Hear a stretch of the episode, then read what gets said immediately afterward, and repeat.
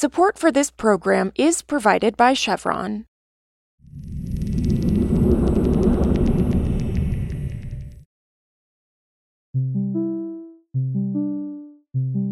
This is Politico Energy. I'm Josh Siegel.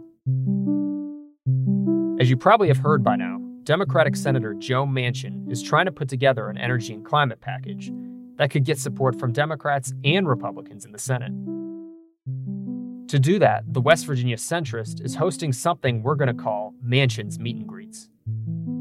The latest Manchin meet and greet took place on Monday night, with 7 Democrats and 4 Republicans. These meetings are intriguing, since Democrats hope to pass transformative energy and climate legislation before the midterm season arrives, and since Manchin is the key Democratic vote in the Senate.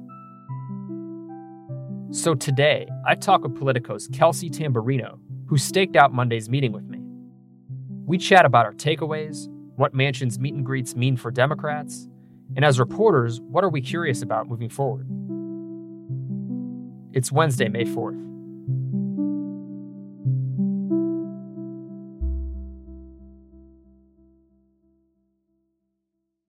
So, Kelsey, we both covered this bipartisan energy meeting on Monday. This was the meeting convened by Senator Joe Manchin, Energy Committee Chairman, and some like-minded friends. So, yeah, I mean, my big takeaway of this meeting was that there are a lot of ideas, and people are seeing this moment of the need to address climate change and kind of energy security concerns raised by Russia's invasion of Ukraine as an opportunity to put forth a lot of ideas, but I'm not really seeing any signs that it would transform into coherent legislation anytime soon that Democrats and Republicans can agree to, especially in an election year and when there's this other path of reconciliation that Democrats are doing on their own. So what was your big takeaway? Yeah, I mean, I would definitely agree with that. I think we didn't see any consensus really forming that would solidify a potential path forward on a bipartisan deal. We saw areas that Republican lawmakers brought up as kind of areas that we've already seen as some of their pet projects, which is interesting. And, you know, Senator Manchin didn't shoot any of these ideas down, so that there was a lot of conversation. But I think the other part of this that's my takeaway is that, you know, we're still seeing these talks happen. There's presumably going to be another meeting this week. We saw more Republicans attend and Democrats than we saw in the previous meeting. So I think that's an interesting sign that we're still making progress on these meetings going forward. But yeah, I would agree that we still just don't really have any consensus on what lawmakers are going to agree to here.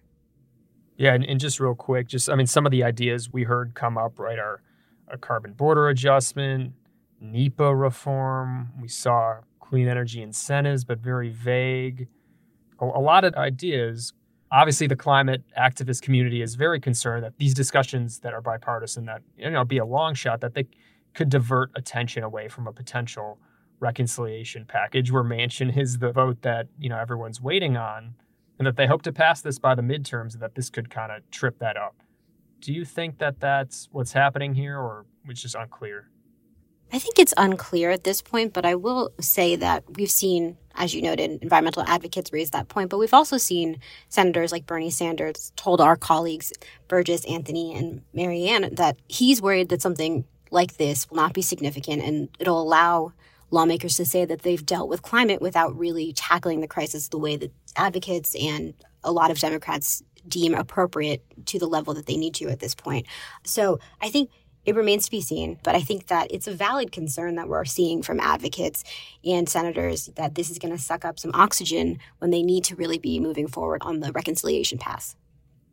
Yeah, I think that's right. I'll just add, I thought we did get an interesting comment from Representative Ro Khanna, who's a progressive from California. He's the only House member in these bipartisan talks, and he was somewhat dismissive of kind of the concern around worrying that we would be dragging out reconciliation by focusing on a bipartisan path.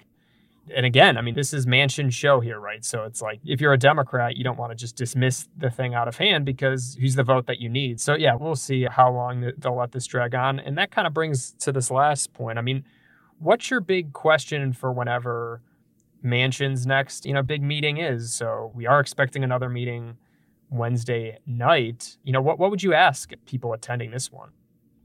So, you know, my question would be, what is the timeline for these bipartisan talks? Because at a certain point, like we were saying, it could squash any hope of passing the reconciliation package, which then just, you know, underscores a lot of problems that the industry is already seeing.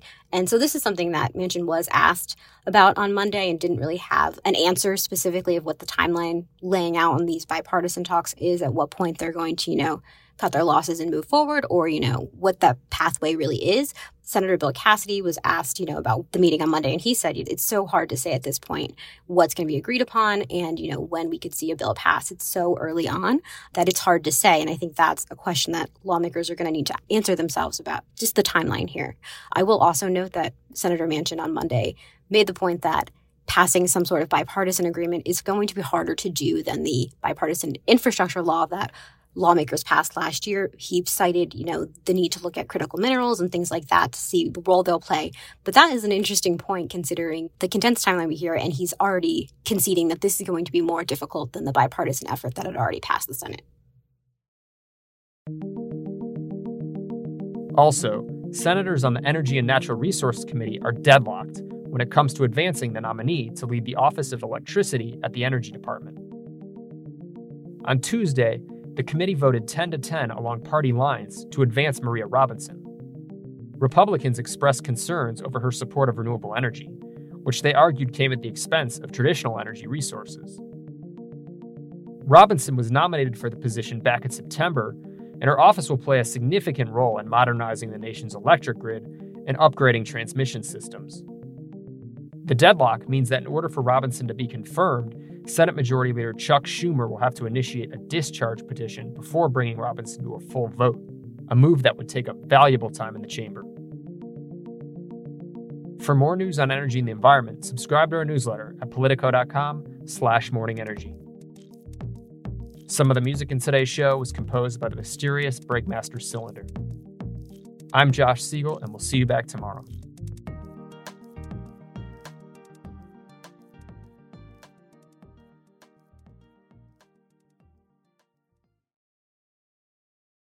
Did you know that Chevron supports the ambitions of the Paris Agreement? In fact, they've even tied their executives' compensation to lowering the carbon emissions intensity of their operations, because it's only human to help power a brighter future. Learn more at chevron.com/lowercarbon.